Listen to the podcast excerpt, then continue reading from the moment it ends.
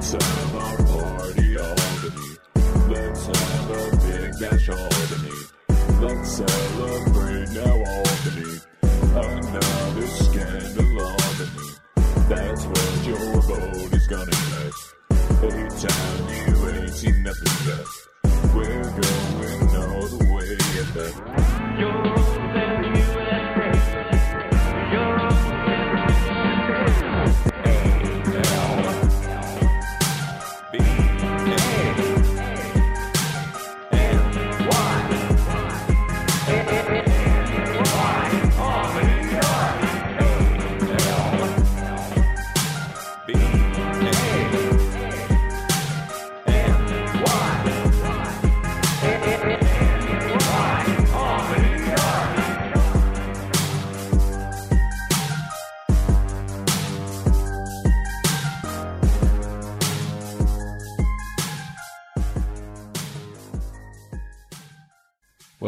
Welcome, to What's Left in Albany.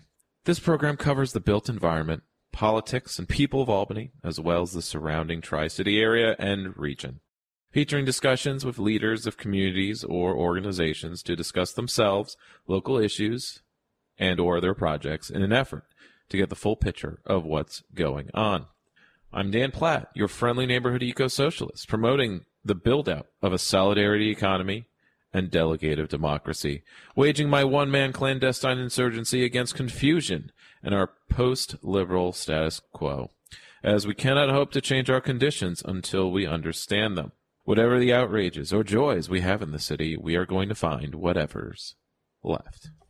And with that, I begin the show. Back after another month Though usually I haven't been arranging guests, I'm just going to read off news stories of various types. Though, of course, I could have a guest on for one particular topic, but uh, that will have to wait. As you know, it, folks, I do not recommend taking on too many projects at once. You got to know your limits, and though you also sometimes have opportunities you can't say no to.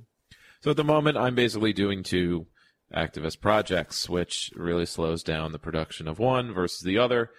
I'm a union officer now, uh, at least for the time being. So, um, this episode, I'm going to tackle two topics with some fun stuff uh, first, or at least fun for me. I find it interesting as an architecture nerd, energy and whatever. Um, as usual, I read um, things from the Albany Business Review or the Times Union usually, you know, when you want to understand the economic conditions, our class position, um, and how that affects things, you know, you start with the money. And well, if you can follow what's going on with money, then maybe we can have a better understanding of what's really going on, and not maybe do you obviously care about social issues, but not be see them as the be all end all, of course, because and because then you take for granted the economic situation of capitalism, of you know, a you know wage slavery of imperialism, uh, how the global economy, there's the global bureaucracy, you know, all of these things that uh, could be discussed more often, but is only um, discussed as far as I'm concerned in left wing circles, which I take part in. Um, I'd like to bring to a wider audience. So, but first, totally independent of any kind of political discussion, perhaps, but I thought it was an interesting headline, at least for me, so I'm going to read it out uh, from Albany Business Review. Albany Engineering acquires hydroelectric plant from Mohawk Fine Papers. So, you know, I'm green.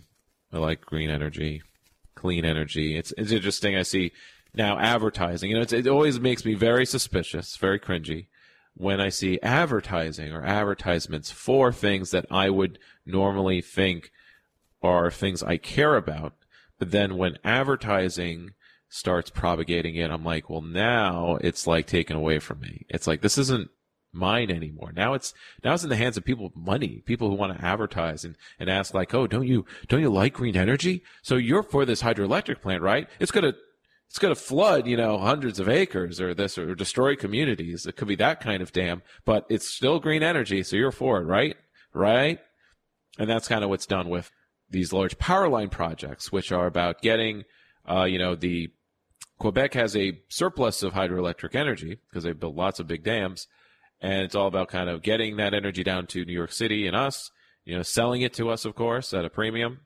But you have to cut down a lot of trees and bushwhack through the mountains and, and destroy a lot of environment to get that power here. Obviously, well, not obviously, but to be actually sustainable, the, the power should be made around here as much as possible. Our energy needs should be met locally, but otherwise.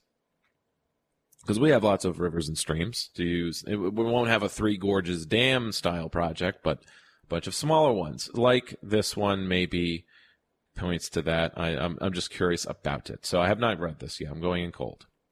So, Albany Engineering Corp has acquired the fourth branch hydroelectric plant on the Mohawk River in Waterford from Mohawk Fine Papers for about a little less than four million. So, this is one of the dams that is at the confluence of Mohawk and Hudson. Uh, the deal, which closed March 24th, gives Albany Engineering ownership of two dams and island more than 20 acres of property, and a 3.3 megawatt plant the company designed and constructed in 1987. So this is not a particularly old dam either, or hydroelectric plant. Albany Engineering, at least a hundred, almost 99 year old designer, builder, owner, and operator of hydroelectric facilities, now owns five hydro plants in the region with facilities on the Kinderhook Creek, as well as the Hoosick, the Hudson, and the Mohawk. Boralex a Canadian power company, WIF was the most recent company to run the fourth branch plant, which operated through a ground lease with Mohawk Fine Papers. As the 35 year ground lease expired in March, the fourth gen manufacturer of envelopes, greeting cards, and book covers obtained ownership of the power plant. Why would they? My first assumption was they built it to power their factory. I'm not sure if that's the case. Because we don't take power directly from the plant and hydro is not our ball game, it made sense to sell it to the guy who built it. I see. So it's going back into the hands, or rather, they built it so, and now they own some plants. So it's basically they're collecting them. They're they're kind of getting them back. Albany Engineering Chairman Jim Besha Sr. approached Mohawk several months ago to see if they could work out a deal. Does it say how the paper company got the plant? Why would they? How? Would they, why would they own it? Maybe it got passed down to them. Anyway, this is the end of the article. Anyway, quoting this Jim guy, uh, it went through several hands over the years, but it came back full circle to our engineering company about 35 years after we built it. It was a good fit. We try to keep all of our plants located in a narrow radius, which make them easier to manage. I can appreciate that. Keep it local, keep it regional, bioregional, something like that. Okay. On to the main event, which concerns the inclusionary zoning law in Albany. Uh, this came up originally when I was involved with the rezoning effort. How many years ago was it? Six? Probably eight. It was longer ago. So let's start with the start, which goes back to March of last year when it was introduced. From the Albany Business Review, anyway. Albany Councilman change zoning to require more affordable apartments. New apartment complexes and mixed use developments in Albany would be required to make more units affordable to city residents under legislation proposed by a member of the Common Council. This is Alfredo Balarin, who wants to expand the city's quote unquote inclusionary zoning ordinance to apply to new residential and commercial developments within 20 or more units, so only 20 and above, instead of the 50 unit threshold that was established five years ago. So the original one 50 units and above. Balarin also wants to increase the portion of total units that must be affordable from 18% inst- uh, up to 18% instead of 5. You know, this is why it was such a minimum before, which was like you need f- at least 50 units, which would be like what, 3 projects in Albany, and they only were required to have 5% of them be affordable, which is defined as at least like like if you have minimum not minimum median income which at least in Albany is forty thousand. Though when it comes to certain grants and things, it's the regional median income, which is of course much higher, like fifty to fifty-five thousand, because it's you're including Saratoga. The existing law requires those units to be affordable to those who earn up to the full amount of the city's median household income. Now, of course, if you are in the bottom half, crap out of luck. Uh, we're seeing a lot of great new projects coming to life, Balarin said. But unfortunately, majority of the full market rate apartments are just out of the reach of most residents. By increasing the requirement to have housing that's affordable, it makes it accessible, which is the other kind of word. You, you could say affordable housing or accessible housing. because accessible would, to me means you're on minimum wage and you can afford it. Because what about the people on minimum wage? What about the people making a minimum income? Where are they supposed to live? Slum, slumlord stuff, stock, I guess. The market provides, as it said. Only doesn't. Numerous market rate apartments have been built from the ground up or renovated in older buildings in recent years in Albany, with many more in the construction pipeline or up for review. A side note, this is sort of can be, you can thank the rezoning for doing that because it did open up a lot of avenues for doing, building more. The growing inventory has come as housing advocates have made strides to help those who can't afford the rising rents or have disputes with landlords. Nearly half of the tenants in Albany spend more than 30% of their income on rent, and a quarter spend more than half. Half their income. That's a quarter of them. That's the bottom quarter, basically, the poor, the working class. According to figures provided by Citizen Action, and that was back in 2019. But you can also find these numbers in not only the census, but then the between census, there's community surveys, and those are pretty good places to get data too.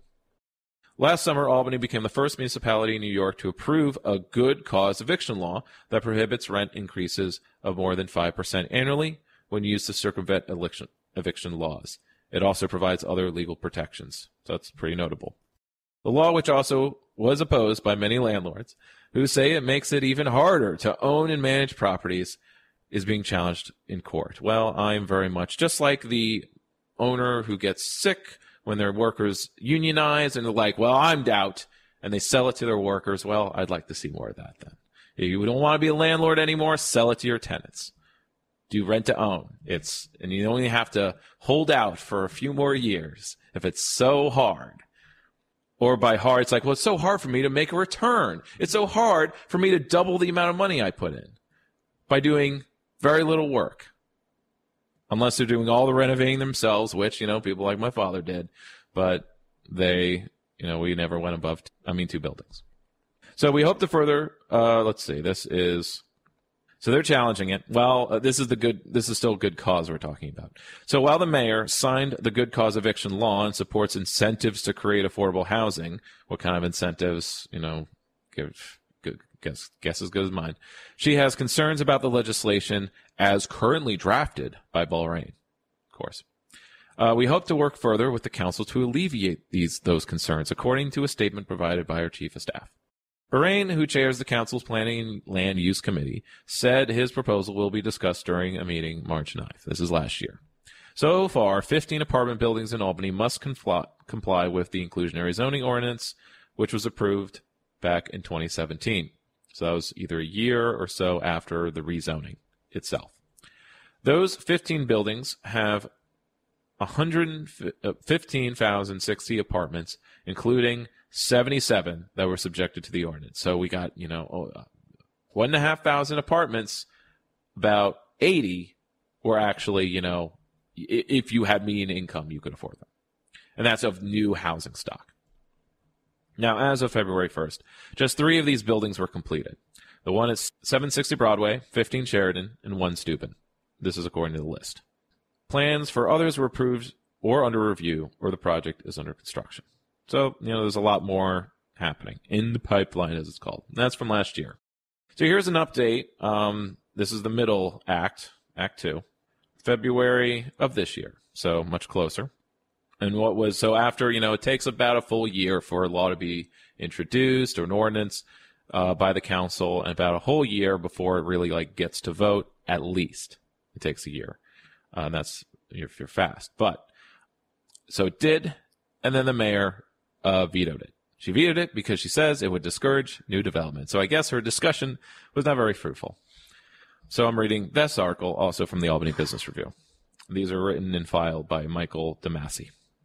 So she vetoed an ordinance that was strongly supported by the Common Council requiring developers of new apartments to set aside more units for people earning less than the area median income. The veto issued February 14th. Was that um Valentine's Day? Maybe oh, that's the 15th. Wasn't a surprise because Sheehan made it clear she opposed the law before the council approved it 14 zip. The question now is whether the mayor, a Democrat, as if that frickin' matters, can convince enough members of the all Democrat Council to not override her veto. Isn't it great being in a one party state? Councilman Alfredo Balarin, who sponsored the law, said the council could vote to override as early as fe- February 20th. I'm very appreciative of the time that the administration and Capitalize Albany have given to this, Balarin said. When we knew we couldn't come to an agreement, we left the table in a very respectful manner.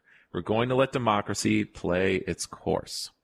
So this is his way of saying, well, we knew we had the votes by the time we were negotiating with the mayor, so we're just going to push through. Because Capitalize Albany, literally holding to its name, wants, you know, serves at capitalists, capital ownership's uh, interests. So anyway, in her veto message, Sheehan repeated many of her previous arguments, telling the council that, well, wow, she supports the creation of more affordable housing. The new law would place, quote unquote, insurmountable burdens on new development and shift more projects to neighboring cities and towns. Now, folks. There's a lot of things in America that create insurmountable burdens to uh, affordable housing. Refer to other episodes of the Three Lefts uh, for those uh, when I cover housing issues and urbanism as a whole. Well, let's see if I can summarize some. Uh, well, let's see. There's monopolies of construction. You know, there's a construction industry which is insanely consolidated the flows of material, the um, outdated and untechnologically adept um, ways we have materials and construction techniques. I think I can summarize it by repeating something I covered last night, which was that after America became a developed its trade deficit, meaning it uh, exports, it imports more than it exports. This started in 69, 72.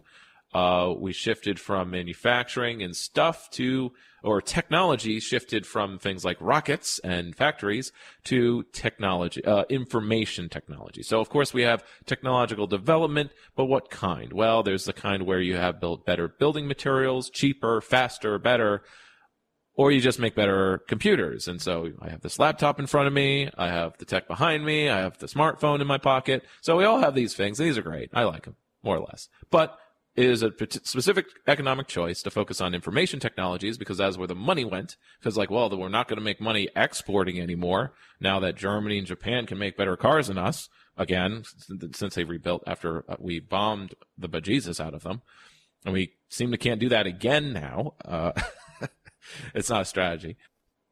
Back to the article. The law, she wrote, will ultimately lead to ultimately lead to fewer housing units being built at a time when the state is mandating that we grow our housing stock. The, the state's mandating it, and we will ensure that what few units are built in our city will be heavily subsidized. Well, if they're, they're how are they mandating? Well, they're mandating the market to uh, capitalists to build more housing. That's that doesn't sound right. What is she talking about?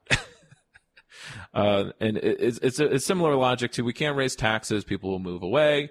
Uh, we can't make things in America. It's too expensive and no one can afford it. Well, the, obviously these are circular arguments because, you know, if we all make more and we all have better, cheaper housing, we'll obviously have more wealth to do things with, GDP or otherwise. And it will ensure that few units are built in our city will be heavily subsidized. Low income supportive unit housing further concentrated in our lowest income neighborhoods. I'm not seeing a downside to that. Um, well, let's wait. It ensures that the few units that are built will be basically non-market. She means it's because I, I don't want to jump ahead to my conclusions, which I've come to over years of dedicated research and uh, and what have you, and self-education. But otherwise, she, she's basically saying, you know, it'll have to be government housing, it'll have to be non-market housing. And that's somehow a bad thing. Oh, the people won't uh, be able to profit from collecting rent. Okay. What does a worker care? What does a middle class person care who wants to own a home? What do they care? So, not hearing an argument about that. She's arguing from the perspective of the developers. The new law would update the inclusionary zoning requirement that's been in effect since 2017. I know these are these articles are somewhat redundant because they're you know talking about the same thing from months apart. Under the new law, the income thresholds would be based on the area median income as determined by HUD uh, in order to be consistent with the definition used in other government housing programs. The new law creates a staggered system that would require more apartments set aside and apply to smaller smaller developments, you know, 20 units instead of 50 as as the threshold. So and they kind of maybe because it's different writers, they they phrase things differently. Uh, for instance, each new development with 20 to 49 residential units must sell or rent at least 7% of the units at amounts affordable to people earning up to 60% of the area median income, um, which is 35,000 or something, or 32, which is what I make. And I've doubled my income over the last year, but I'm lucky, really lucky, because that, that, that was not the case the last 10 years. That income threshold, okay, is 44,000. Wait, so median income has increased in Albany? Last time I looked at it, it was 40,000. Um, but so it's saying the income threshold is 44,500 and it's 50,000 for two or you know 50,800 for two, 57,000 for three, 63,000 for four and so on. HUD adjusts the amounts annually around June 1st, according to Faye Andrews, Commissioner of Neighborhood and Community Services. Is that at HUD or the city? The law only uh, will only apply to new permit applications, not developments under construction. Okay, that was an open question in the article from the Times Union, which I will now. Oh no, um, the next one, which also said it's not clear if it will be grandfathered, but obviously they, I don't think they would be. And wait, so is this the same person? It's the same person. He forgot what he wrote a month ago.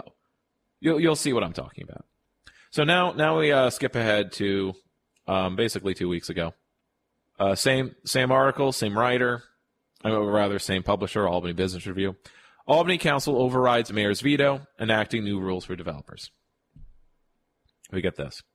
Commercial real estate developers in the city of Albany will have to comply with a new, more restrictive, see, they phrase it as restrictive, affordable housing ordinance now that the Albany Common Council has voted to override Mayor Kathy Sheehan's veto. Now, I did ask the um, executive director of Albany Tenants United, and he can give the full like because they they were there at all of these meetings to give a, a voice to tenants and working people. So the council voted 12 to 2 on Monday night in favor of the override. Two votes more than needed, according to Councilman Balarin, who sponsored the legislation. The two no votes were cast by Hyde Clark and Deborah Zammer, who represent the 12th and 14th wards, respectively. Now, why they switched their votes against the veto, I don't know. Maybe they like the mayor more than they like Balarin. Who knows? Sheehan vetoed the ordinance twice, but the vast majority of the 15 member, all Democrat council wasn't persuaded by arguments from her or several developers that the new requirements would make it unaffordable to build new market rate apartments in the city. And of course, they do not include any quotes from uh, tenants' rights activists, residents, and others have urged the council to provide affordable, quality units in newly built market rate apartment complexes outside of Albany's historically redlined neighborhoods. Sheehan's chief of staff, David Galin, because all these projects are not in the redline neighborhoods. That's something to point out. What projects and housing is occurring in the redlined black neighborhoods? Well, that's the Narn Market housing. Habitat for Humanity, um, Housing Visions, which is this nonprofit from Syracuse, and they're building. They built a good portion of the units in Sheridan Hollow. Habitat's filling in the rest, um, and then there's stuff here and there in South End and whatnot. Not much happening in uh, West End. Uh, we are disappointed. Okay, so here is the, but they do include the statement from the mayor, of course, uh, or at least from her chief of staff, who is David Galin her former chief of staff is now like a county legislator or is running for such. So we are disappointed the council has moved forward with flawed legislation that will cut the number of new housing units across Albany in half and hurt our tax base. Now, of course, they're talking like Republicans here as far as like, you know, you, you do a regulation to so that big money actually has to spend some of it towards pe- working people. And this is obviously bad. This is terrible. They talk like Republicans. Let's see. All to create the same number of inclusionary housing units that would have been built without this legislation. Plus, residents in our formerly redline neighborhoods will continue to bear the burdens of concentrated poverty, We will continue to work with. What are any, get around for a moment. What are any of these developments doing to alleviate concentrated poverty? All of the rents for these, these are one bedrooms for 1200 a month. Like, how is this, any of it have to do anything with alleviating concentrated poverty? It is so sickening. I'm, ang- I'm always angry when listening to the drivel from the mayor's office. Now, they can be somewhat like reasonable sounding, but then there's when when you propose the reasonable, and by the way, this reform itself, and I'll go into how this is also a fig leaf reform when it comes down to it. You know, you got to get like yeah, 50 units out of un- thousands and thousands when we need thousands of affordable units. We have still 10,000 vacant properties. But of course, it's a matter of where the money comes from. There's always money for market rate housing, well, at least when there's demand, and there's demand because of job market trends. I can go into that too. So anyway, fin- finishing the the paragraph. We will continue to work with our local and state partners to find viable solutions to attract more affordable housing without sending all new mark- market rate housing to the suburbs. Well, eventually the suburbs will run out of room. I mean, unless they densify, in which case, fine. I guess we have a few more cities around here. Can you imagine Latham with uh, sidewalks? Let's see. The ratio increases in tandem with the number of units. The highest amount is 13% of units for new developments with 70. So, so this was the compromise made. Okay. That, um, it's not just you build up more than 20 units. Now you're going to give, was 16%? It's not even like a quarter of them. 16%. Um, now it's like, it's, uh, 13% if you build more than 76 units which again is still very paltry. The ordinance takes effect immediately, but doesn't apply to projects that have already been approved. Okay, so I must have been reading something else where it's like it's not known if this will. Oh, okay. It wasn't immediately clear whether the new requirements will apply to projects currently under review. Pretty odd. A word on inclusionary zoning. So I have in front of me a sort of um, research brief from Urban Institute called Inclusionary Zoning. What does the research tell us about the effectiveness of local action? As if this is the only kind of local action, of course, but this is the local action that capitalist local governments have done, which is all of them for the most part, with some exceptions, I think. So they go through state and local trends. I'm not reading it all off, but I will include a link in the show notes. Uh, research on impacts, general effectiveness of inclusionary zoning laws, I'm going to skip to the conclusion. So, how effective is inclusionary zoning and improving economic opportunity? That is the goal, apparently. Opportunity. Now, of course, opportunity doesn't mean results. Obviously, as a commie leftist, I actually care about results and do are people actually better off? You know, uh, stuff like that. Uh, you know, it's like you can have the opportunity at the good life, but it's like, well, it's up to you. Well, I mean, obviously, we're assuming people are going to do their best uh, or at least they can contribute or want to do that. Has it effective at? Is it effective at reducing racial disparities? And and the paper also points out research gaps because there are many because you're kind of again relying on market rate stuff. Let's see. Market type also plays a.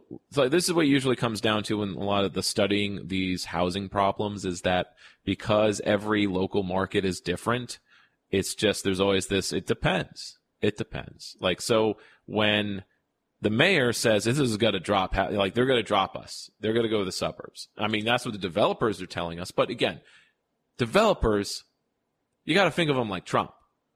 They're going to play us versus Delmar. They want to play Bethlehem versus Latham. They want to play off us versus Troy versus Schenectady versus Buffalo. It's uh, it's all Hunger Games to them, and it's all about maximizing their bottom line. So, here's a conclusion. Quick read. In many communities, IZ, which is inclusionary zoning, has provided affordable housing to low income families and provided them with more access to economic opportunity. Because, uh, however, concerns of the potential private market impacts of these laws have led to several states to preempt IZ policies, like they rescind them or they cut them, you know, they cut them in half, they dilute them. And of course, it's hard to measure the effectiveness of a program that's had its kneecaps knocked out. Um, or you make it down to a 5% threat, like, oh, 5% of the units, uh, with, after a 50 unit threshold. Yeah, that's not going to be really effective. So existing research points to the benefits of IZ and its ability to create affordable housing, encourage integration, and improve equity.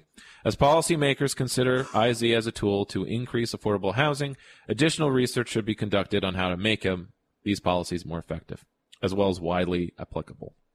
So generally, let me let me break it down to you know where where where where's my position on housing policy, and I think I've gone through this maybe uh, a number of episodes of the Three Left Show. It's all about non-market housing. Now, great thing about the term mar- non-market housing is there's a lot of different categories, subcategories. So yeah, it can mean government housing. It can also mean nonprofit built housing. Churches can build housing. Anything under that umbrella, as well as co-ops, cooperatives, community organizations. As long as there's not a return on investment slash, you know, we need to double the amount because once the loan and the initial cost of the building is paid off, the rent stays the same. And that's essentially it. With market rate housing, the the rents have to rise every year to keep up with costs because it's like there's not like labor it has to be put in.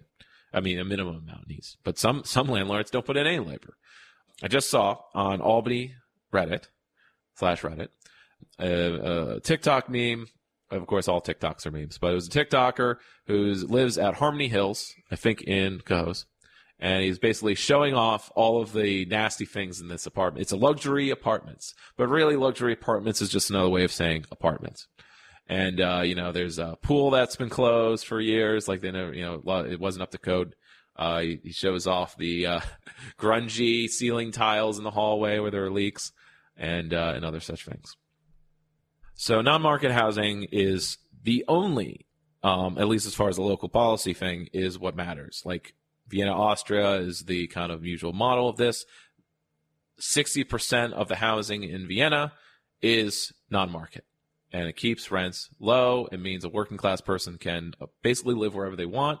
And it also means people do not care about where they live or what part of town they live in or whatever because it is all pretty much the same. And It's all good quality. It's all really nice. It's a beautiful city and wonderful tourist destination I hope to get to. Um, I want to see the flak towers that are still there. Anyway, um, and there's palaces, of course, and imperial money was the base of all of it. But it had lefties in charge for the longest time, and certain cities in Austria have covered have lefties again but non-market housing. I mean, the, the main trend in the last 70 years was, oh, no, we need more market rate housing, less non-market. You know, we're not going to build government housing. People hate it, um, or whatever. Well, it's never well funded to begin with. Got to point that out. The, or rather, it was funded at the begin with, but then there was no money for maintenance. So of course it fell apart. Or if like the jobs are still like there's no jobs and people are st- just, you know, dirt poor. What does it matter whether the building's nice? it still takes income slash wealth to build community. So where am I going with this? So that's I'm not gonna I don't need to expand on that anywhere. Um, check out the housing episodes of the Three Left Show. That's why I did it. So you have t- two hours at a time of me talking about all the policies all at once. So here is a transition to kind of the last topic, but I want to talk downtown here. Still from the Albany Business Review. They review the businesses. Business is what pays for things, right? At the moment, and, and it's interesting to kind of see the. Um, so I'm I'm on two sides of things now, or I've. So I, I have I'm a union officer, so I'm dealing with the an organization that can spend money on things because of member dues, and it's a quite a good amount of money. I mean, it's more than what uh, uh I've been an activist for 12 years, and our budgets for an event or whatever are never more than a few hundred. And and if and if we rate, fundraise a few hundred, that's good too. But but with membership, with actual due paying members organization, you can fund a lot of stuff. Problem is with unions, since the 30s or 40s, there's all these laws and court decisions hemorrhaging what we can spend money on. So versus that, versus the the base that funded the music festival that I volunteered with. Again, I wasn't I was paid in pizza and a T-shirt. I get a stipend from the union as a, as an officer. Um, so th- th- there's like this opulence, so to speak, of having an actual budget versus when you're doing things on a stru- shoestring, you make the most of everything. You actually are really efficient with what you're spending on. It's like, okay, we're only going to get three signs because that's the minimum that we can, you know, we need. We're not going to do like we're not going to spend money for convenience sake. The the music festival, its base of support wasn't member based. You know, ticket sales weren't going to pay for everything. The base were the the businesses of Lark Street. It was not the bid itself, but it was the businesses of Lark Street, small business owners, also known as petit bourgeois. So, like when it comes to music festivals and the art scene, it's like they're funded by you know small business petit bourgeois class. Talk about it economically, economic class wise while a workers' organization is funded by dues, but the law basically says you can only spend like 30, this is CSEA anyway, 30% can be spent on members. Like the, if we throw events, gifts, whatever. Um, the rest has to be on union business because the union's purpose is just the contract. And that's the only thing we're allowed to really allowed by law to focus on, which is why the union movement is really anemic. You know, it's why it's, it's, uh, siloed. Um, but just, just, just to see that, like, you know, the, I found one, like when I'm working with anarchists, the, uh, or, or just grassroots stuff that's really grassroots and, you know, it's, oh, it's not business union. It's not corrupt. It's not entrenched. It doesn't have these entrenched, you know, fuddy duddies. Um, old, old ideas or whatever, entrenched labor aristocracy is the term from Marxism. But at the same time, it's like we're not funded by the people. Workers union, you know, unions are funded by the people but then they're like, they can only spend on one thing. they're not, they can't spend on fun too much. Um, so anyway, downtown Albany crowds are different now. Here's how businesses are adapting. So this is just a kind of about the downtown bid kind of scene. Some downtown Albany stores are done waiting for offices to fill up again, and the strategy is paying off. So they're actually, you know, not just state workers. What happens if the state crashes? What if, what if the employment figures, I mean, state employment has been cut over and over. Like I've been interviewing with units uh, as a state worker now that, you know, had 15 people, 20 people, and now they have five. Cause it's just since the 09 recession, they basically haven't been allowed to replace any worker who left, retired, whatever, whether they quit or not. So one example is the Fort Orange General Store, which used to be on Delaware, but they moved downtown, and the Vandy Shop, who both adapted to new patterns and extended their hours after seeing an uptick in downtown business and surveying customers. Yes, too many businesses think that they're just serving state workers, so they basically keep state worker hours, and they're not open past five, five thirty even. I mean, the banks all close like at five at most. Some close at four.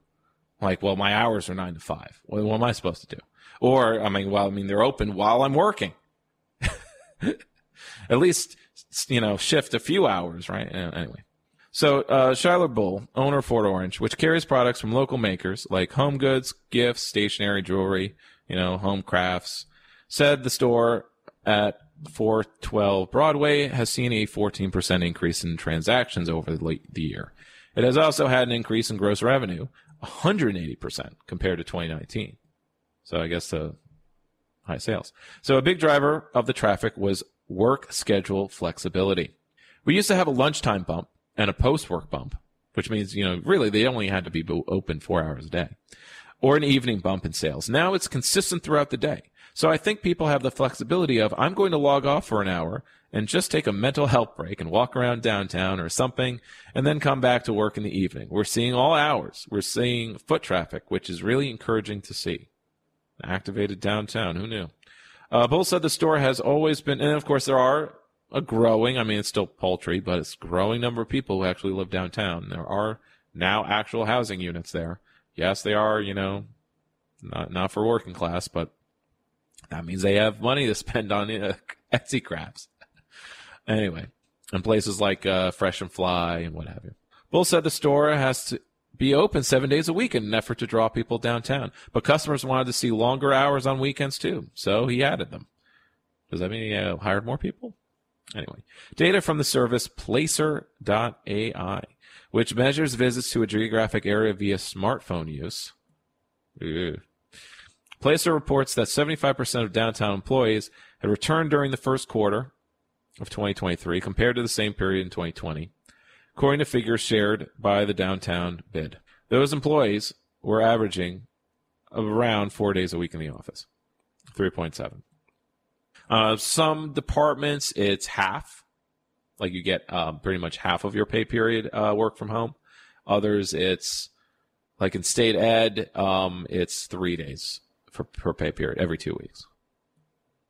Tracy Mencher, operating volunteer for a volunteer at a retail establishment at the Vandy thrift shop. It is a thrift shop, I guess, but still, it's labor. Should be paid. Uh, 412 Broadway near the Fort Orange General Store said the thrift store recently had its best week to date. The shop, which specializes in high quality secondhand women's and men's clothing, yeah, okay, so high end uh, thrift shop, right? Brought in 150,000 during its first year. And of course, is this um, is it is it is it net? I guess that's fine. Whatever, it's a good amount. I mean, it can pay two salaries or so. All proceeds benefit the Vanderheyden, a nonprofit based in Skill that serves 500 children who have development, emotional, or other behavioral needs. Okay, as most thrift stores do. I mostly want a free store, though. Metzer said in thrifting, stores are a destination. She estimated that 75% of customers on Saturdays are coming from outside of downtown. Downtown office workers have become regulars. This goes from my friend's bookshop and a number of things in Center Square. We celebrated our first anniversary. I mean, we knocked it out of the park. Sales were triple what they were typically were, and that's been a large part due to the community support to the promotion of the downtown bid. So, valuable partner, she says. For customers struggling to get to the store during the week, weekend hours were extended there too. Fort Orange, the Vandy, and nearby bar and restaurant Lock and Quay, or Quay, are among businesses making a coordinated effort to make their block a destination. So these are all on the same block on Broadway. I think this is across from SUNY. So this is basically where all the buses start as well. Let's see, as shoppers come in, they're asking us where to go to lunch, and we're like, right across the alley at Lock and Quay. And we've got a great menu for lunch and dinner, blah, blah, blah. Now, when is this news, and when is this basically an advertisement for the block, right? But I'm, I'm okay with that. Cider Belly closed its Pearl location in February and moved uh, a move co-owner Jennifer Novak said is the result of shifts related to the pandemic, including smaller daytime populations downtown. Labor costs have also been a complication. Oh, oh, really? Complication? You mean they went up? You mean you had to pay more, or rather, um, uh, I interviewed to work there, and it was all about like, you know, yeah, you're gonna come in at like 5 a.m. and leave at noon. I guess that's the work day. Ugh, stressful, man. I got to go in and make the donuts, right? Um, the pandemic did shift the environment. We shifted with it, and because of that, we're seeing the results. I mean, the businesses that kind of are waiting for the downtown office workers to come back five days a week, unless they shift their strategy, they're not going to be successful. They're not going to make it, unfortunately, or as successful. Well, more business for them, right? So I think it's important for people to realize that if you're going to be successful, you've got to change with the times. Oh boy. what great wisdom. uh, obvious wisdom. Obviously controversial, controversial, controversially obvious. Okay. Um, so what I'm going to cover is not cover again another biz Albany Biz article but this is an update on um, a project I talked about. I covered a few, you know, two, three months ago, relating to a housing project. Again, that's more non-market than market, or it's a little, it's a bit of a fusion. And it is uh, at uh, Colvin, Colvin Ave, which definitely should have more housing on it because that's basically the to me the western boundary of town. That's where like the, the, there should be like that Colvin Ave could be as dense as Allen and Manning. Well, Manning isn't dense at all. That's the problem. Manning is like a suburban road winding through Albany. It needs to go. Or it needs to become like a main transport strip. But anyway, Vecino Group buys Albany property for controversial apartment complex. Why do you think it's why do you think it's controversial? But let's let's let take a guess, listener. Why do you think this is controversial? Well, I would have I did if you if you're an avid listener, it may have to do with that they're they're going to actually house some poor people and veterans at that. Okay. Affordable housing developer. So they, they're a mission based, you know, affordable housing. They develop affordable housing outright. They don't need to be forced. Uh, is pushing forward with plans. And by the way, this article does something that it makes me actually take the developer side versus neighbors. That shouldn't be the case, but it, it, you know, you'll see. They're pushing forward with plans to build an apartment complex on Colvin Ave in Albany, a project, and this is near Central, like right off. It's uh, near the intersection there. A project that has generated fierce opposition from many neighbors. The Missouri-based company, or Missouri-based company, bought property at the rear of the former Armory Garage at 64 Colvin on March 29th. The same day, representatives hosted a open house nearby at Westgate, the diner, Westgate Diner, which to tell you truth, seems to get a little worse every time I go, but maybe that's just my perception getting older. Like, as a kid, it's like, oh, this is good. As a teen, I'm like, it's okay. Post college, it's like, eh. And now I'm like, do I, why am I here? I don't like this. or maybe because I'm only going on Sunday and it's just too busy or something. And I'm just like, this is not worth it. So Albany, um, so I'm just letting you, I'm just relating that I'm familiar. Albany is among the cities and towns in New York with a shortage of affordable quality apartments. The problem cuts across many demographic groups. Among med- veterans, there are 67 who are homeless and seeking emergency shelter in Albany, which is a 24% increase over the past two years. Yes, it is in fact getting worse. According, and this is according to Vecino Group. I don't know where they got those numbers but I can guess someone did the counting.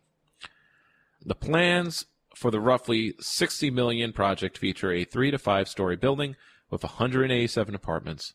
Includes a fitness room, community room, space, whatever, with full kitchen and patio for about 250 residents. Okay, yeah, so 187 apartments that fit 250 people. Rents would be affordable to people who earn 50% to 80% of the area median income. So it goes, you know, you can have half of a median income, which is, again, that was 44,000. So you can, you can make actually the poverty line, you know, and actually get, support this. 57 units would be designated as supportive housing. These are for the homeless veterans who are those and thus at risk of being homeless. Now, it also depends. There is a difference between those who are chronically homeless, people who have been homeless for like years, more than a year is how it's defined, and those who in the past two years are like in and out. Um, like like one month they're out, one month they're renting a place or you know couch surfing, whatever. It depends really much. Sometimes they're in a van down by the river, literally. About a hundred people showed up during the three-hour open house in the back room at Westgate Diner. There are trays of the normal stuff and other de- uh, with boards of renderings and details about the apartments. Residents sat at tables or clustered in small groups, peppering Vecino officials with questions. Opposition and distrust of Vecino has been simmering for months among the leadership and members of the Upper Hudson Avenue Neighborhood Association. Which is interesting, considering this apartment building, I would say, is an Upper Central Avenue. Not Upper Hudson, not, not an Upper Washington. You have to walk, I mean, I guess it's four blocks from Central to Washington, so, uh, but Colvin Ave, that, that, that's the longest, basically, you know, bisector street. Allen Street has its own neighborhood association. So anyway, among the concerns, whether there will be adequate supervision of, of, homeless veterans living in the apartments who may suffer from mental health problems or drug addictions, but that really depends. If they're chronically, they pro- they mostly they do, but that's what like I worked at a house of 30 people like that. And yes, there is supervision as far as I we were there in eight hour shifts. Someone was there in the building doing chores or being a gopher because it wasn't just, you know, single it was single occupancy rooms, but like a shared kitchen. Food was prepared for them. Like, yeah, it was like a lot more like uh, support. It was supportive housing. This is it supportive housing? Perhaps not, but again, if they were if you've been homeless for a year, you just need housing. It's not you don't need a nursing home type atmosphere.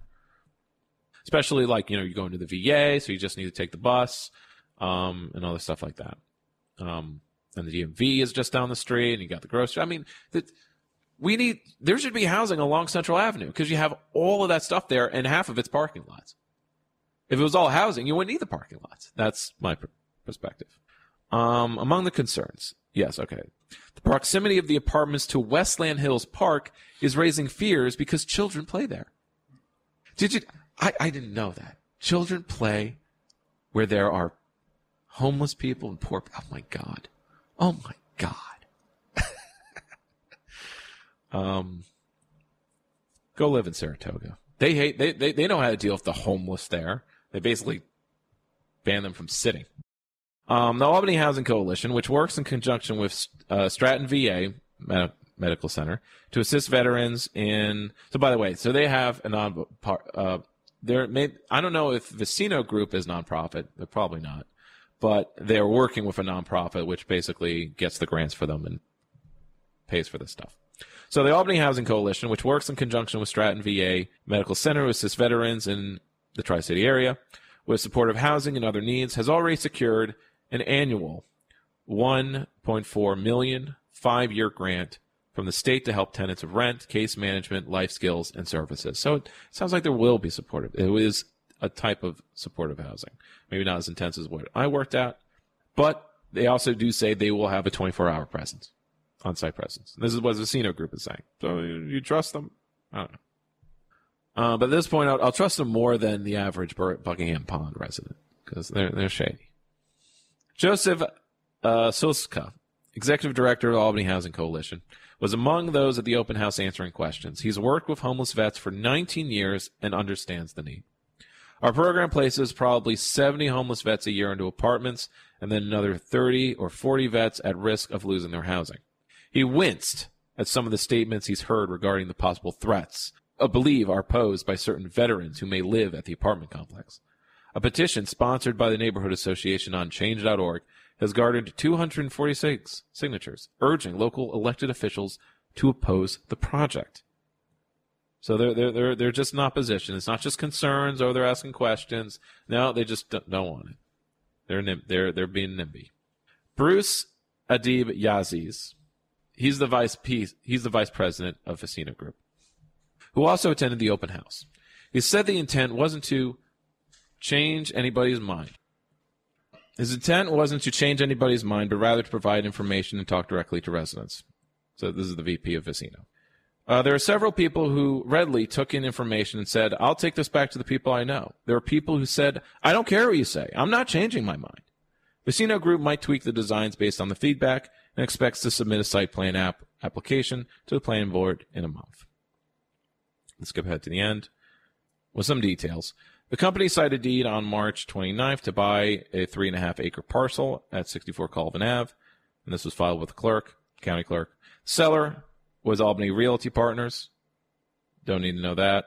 Supportive Housing Solutions Fund LLC, part of the Corporation for Supportive Housing in Manhattan, provides two mortgages, is providing mortgages for this building, which uh, is about five million. You know, so with housing like this, you need a lot of different sources. I've kind of covered this before.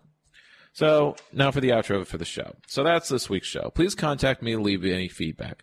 Suggest topics or join me on the program. Please, I'm very lonely. Use my socials on Facebook, Twitter, and Mastodon at What's Left in Albany slash Three Left Show, one or the other. Instagram, I'm on Instagram at D Dan J Plaat, P L A A T. Though I don't post there, but you can you can send me a message. And you can go to www.3 numeral 3 lefts.news, which contains the show notes, the archive of all episodes for both of my programs, which includes the other one is the Three Left Show, which is my leftist theory show where I discuss the strategies, practice of a left for itself. So otherwise, I want to wish all well, encourage all listening to devote some time every week to a collective or community project as we discover what is actually left in all. Good night, everybody.